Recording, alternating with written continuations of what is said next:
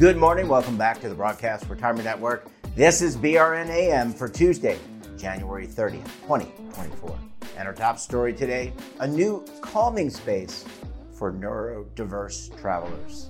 Joining me now to discuss this and a lot more, Kathleen Marshall is the Director of Program Services for Anderson Center for Autism. Kathleen, it's great to see you. Thanks so much for joining us on the program this morning. Thanks for having me, Jeff. It's a pleasure. Yeah, and I love this story. We have covered, as I was telling you off, in the green room, I guess, there is a virtual green room, that we've covered neurodiversity before, and we like this topic a lot because a lot of our audience may have relatives or people that are neurodiverse. What struck me about this story is travel. And I want to start off by asking you, how difficult can travel be for those of us that are neurodiverse, and what does that look like for them? Sure. It can pose a really great challenge for people. And I can tell you, I was traveling in the last few months, and I tried to put myself in that place. I'm an anxious traveler to begin with. I don't really like it because I'm a control freak, and I feel like I'm not in control. No, you're not. Go TSA and everything. Anyway, I'm sorry. Go ahead. Exactly. So I really tried to make note of the sensory input that I experienced while I was in the airport. So think about just the noise level. Everyone is talking. The announcements are constant, and that diverts your attention. I was very worried about getting to the gate where I needed to be. So visually, I'm searching for information that's applicable to me, but there's visual input everywhere, signs everywhere, right? Many of the signs don't apply to me, so I'm searching for the applicable information. I can smell food from the food court, right? Which then makes me hungry. Then I'm thinking, do I have time to go to the line? No, I don't have time to go. So there's all this happening, and if you're a neurodiverse individual, you're experiencing that on even a higher level than in which I did. So it's really important for all of us to think that way and to try to think of ways to make travel easier. We want everyone to be able to live and enjoy life, and travel is part of that. Yeah, I think you make a really good point, and I can relate to your experience. I'm an anxious traveler, got to get there 2 hours beforehand, go through TSA, yeah. And there's all this information coming at you. From the outside, if I'm in the airport and I see, would I be able to tell and therefore be able to help someone who is neurodiverse? Like, can you outwardly see someone being challenged by the environment? And we're going to get to, in the second segment, I want to get to what's taking place at Newark Airport, because I think it's so unique. Sure. But I want to, the outward signs, what can I do as a fellow traveler to identify and also reassure someone who maybe is going through some difficulty? It's a complicated answer. Sure. So it's a yes and a no. So for some neurodivergent individuals, you're not going to see any outward signs. Some neurodivergent individuals will be fine traveling. They won't have an issue, right? Some will be able to handle it quite nicely, much better than I did. Others may need to just take a little break and, just kind of refocus their efforts towards where they need to go. And I think sometimes the best advice is we really just need to be kind to each other. Whether you identify as a neurodivergent person or not, we just need to be kind to each other. And if it looks like someone needs help, offer. Sometimes they won't take you up on it, but I think it's just a nicer way to be, right? And then there's going to be individuals where you can see signs that they might need some help. Oftentimes these are travelers who are not traveling alone. They have a caregiver or a family member with whom they're traveling. I have had those experiences when traveling, and sometimes you just have to give them a moment. And I remember being in line waiting for security, and there was a family with a young boy who clearly had some autistic traits to my eyes.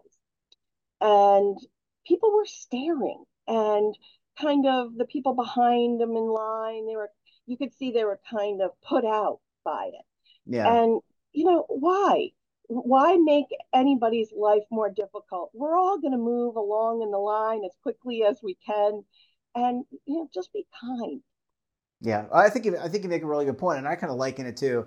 And don't take this. I don't think the audience should take this the wrong way. But say you're in a restaurant and there's a little child crying, right? And I think a lot of people who have kids, I do not, but I have nieces and nephews. They're empathetic.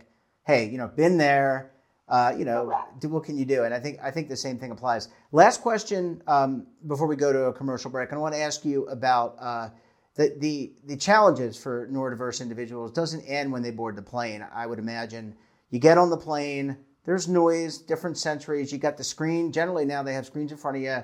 They have mood lighting, and then when you get off the plane, you're back in another airport. Maybe you don't know, and you got to get a rental car or the shuttle. So the challenges persist all through boarding and into destination. Correct. There are a lot of challenges, especially on the plane. You think about it, we're all kind of sandwiched in there, closer than we normally live our lives, right? So you can smell someone's perfume or aftershave, and you may not like that.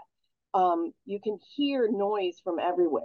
And then it's just the noise on the plane that, some people find uncomfortable or even painful. It's the dinging of the, keep your seatbelt on, or now you can use the restroom, all that. I think definitely earbuds or headphones can help a lot of people. I don't like them. They bother my ears, so I'm just going to listen to everything. But it's also just waiting. And I know for myself, I'm anxious about getting there. Yeah. So when I'm sitting on the plane, I'm already projecting that I'm not going to find where I need to go, or there's going to be a long line, or something's going to be canceled. So I'm already thinking along those lines. So I think we just have to, again, be patient with each other. I think also it's important for anybody, whether it's me traveling, you traveling, or an autistic or neurodivergent individual traveling, ask for help. I finally do that. When I get off the plane, I say, can you point me in the right direction? And I can feel my level of anxiety come down. So yeah. I think we just have to ask for help. Yeah, I agree. And I think people are, there's a little lack of, or not a little, there's a lot of lack of tolerance today and among people and our fellow citizens. Kathleen, as I said, I want to take a very quick break. When we come back, we're going to talk about a unique development at Newark Airport. I think you're going to want to stay tuned right here on BRN AM.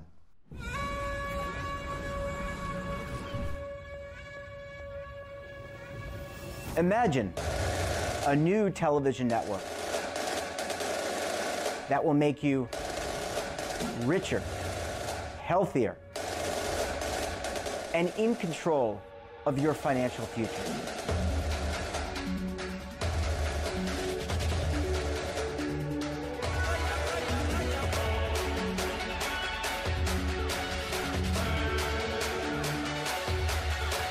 This network is for the policewoman in Nashville, Tennessee, the baker in Dubuque, Iowa, the teacher in Lexington, Kentucky. We want to make the idea of savings and retirement culturally relevant. But what do you see as a defining issue of the midterms? Especially for the smaller businesses. I mean, they are the lifeblood of the American economy.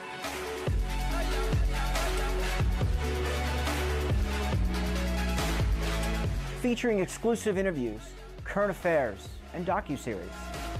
33 years old, you retired early. The philosophy is money only matters if it helps you live a life that you love. But you got to start thinking about retirement as soon as you get in. The Broadcast Retirement Network will drive very high engagement with premium partnerships. So this isn't retirement and savings for your parents or grandparents. This is for all Americans. And we're going to change the way you think about money.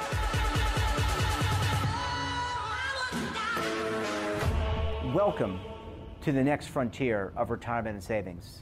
This is BRN, the Broadcast retirement network. Well, Kathleen, thanks so much for staying with us. Really appreciate you hanging around for segment number 2 this morning. Glad to be here.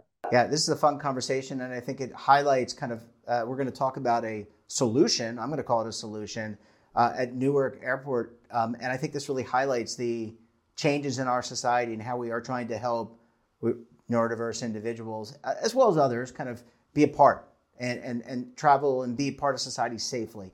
Let's talk about recent developments in Newark Airport, and I have flown through Newark Airport recently. I used to live in New Jersey, and Terminal A was not the greatest, but it's been redesigned, redone. It includes a calming area for neurodiverse individuals. First of all, how did this come to pass? How did this become a reality? Okay. Anderson Center Consulting and Training was introduced to the folks at Newark Liberty International Airport through a friend to both of us. So Jeffrey Linford is a vice chairman at the Port Authority. Jeff and Tondra are a family member to Anderson Center, as they have an adult daughter with autism. And so Jeff kind of started the conversation with Newark Liberty International Airport about traveling with an individual family member who's autistic. And so that was kind of the seed that was planted. And the folks at Newark just took off with that. And as you said, Terminal A is beautiful. It is. It's amazing. Visually, beautiful. It was so compressed back in the day, and I think many people probably watching this program can relate to that. What is in this calming room? And I'm trying to imagine. I've never been in it, even though I travel through there. First of all, how do you gain access? And then, if you gain access, what does it look like? You can contact folks right there at the airport, either in advance of your travel or same day, to gain access to the sensory room. And this is a pre-security room that's available upon request. And the lighting is dimmed. There is an enormous fish tank there. There's bubble lighting. There's a theme of water there. Even the flooring is very calming. There's different types of textures and seating options. So it really encourages people who just need to take a little break from the hustle and bustle of the airport environment. And they can go in and spend a little while to just decompress before they continue on with their travels. So it's by reservation, I'm assuming. And do you have to pay a cost to go into this room? No, there's no cost. And it really is just contacting the folks at the airport to say, you know, I would really like to have access to this. And again, it can be the same day. And is there a limit to the number? I'm assuming there's a limit to the number of, I mean, it's a room. It's a large area, and there is a limit. We help them with signage because the point is for it to be kind of a quiet space, right? So you don't want too many people. But in general, I think folks are really respectful of the space and use it in the way it's intended. Yeah. I mean, I've been to some of the clubs. You know, there's the United Club and the Delta Club, right, and all that kind of stuff. But that's very loud. That is a carryover. It's completely different. Yeah. Last question for you, Kathleen. Newark, I think, really is at the trailblazer here. Any opportunity for other, I mean, I don't know how many airports and regional airports there are in the U.S. and around the world, but is this something we could see across the U.S. in both our national and our regional airports? Yes, I believe so. And there are some other airports that have already done this, and, you know, my hat's off to them. Newark Liberty International Airport is not finished yet. So the one we talked about is pre-security. They already have designs in the works for a post-security room that will be even larger. So they're really investing into this support. In addition, the folks that I work with provided training to the airport terminal staff about autism and, you know, tips for interacting and supporting people. So that's another thing that we can offer to any airport in the nation. So we encourage people to start to think about how can they be supportive of these travelers, because there's going to be more and more of them traveling, especially when they find out that they're included and invited into these spaces. Yeah, and as I guess I should have said at the beginning, although I think it's been reported a number of times, more and more diagnoses of neurodiverse individuals. So I think this will continue. But you make a really good point. I just want to add that you know, the training element to this, it's not just having a room and building a room. You can build a room, right, but you got to know how to handle or work with people. And again, that's where that empathy comes in as a professional, because it, you know, well, look, let's face it, being an airline or an airport worker, it's difficult. You got to get through security. You got to serve food. And I don't know if you know this, but travelers are not always the nicest people to deal with, that, you know, as we talked about. So that training, very important. Kathleen, we're going to have to leave it there. Great to talk to you. Great innovation. And we look forward to having you back on the program again very soon. Would love that. Thank you. And that wraps up this episode of BRNAM. Have a topic of interest, someone you think we should talk to? Drop us a line, and don't forget, for all the latest curated news and lifestyle, wellness, finance, tech, so much more, and all in one place, check out today's edition of our daily newsletter, The Morning Pulse. Want to search our archives, check out our latest content? Then visit our website. We're back again tomorrow with another great edition of BRNAM. We'll have a very special set of guests. Until then, I'm Jeff Snyder. Stay safe. Keep on saving. And don't forget, roll with the changes.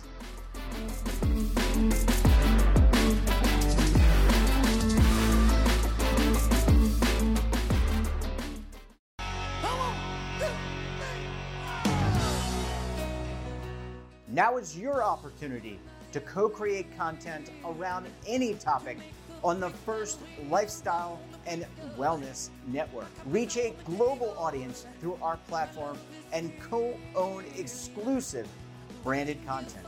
All of our programs are available on demand and also as audio-only podcasts, so you can take us on the go. Broadcast Retirement Network, available anytime, anywhere, and on any device.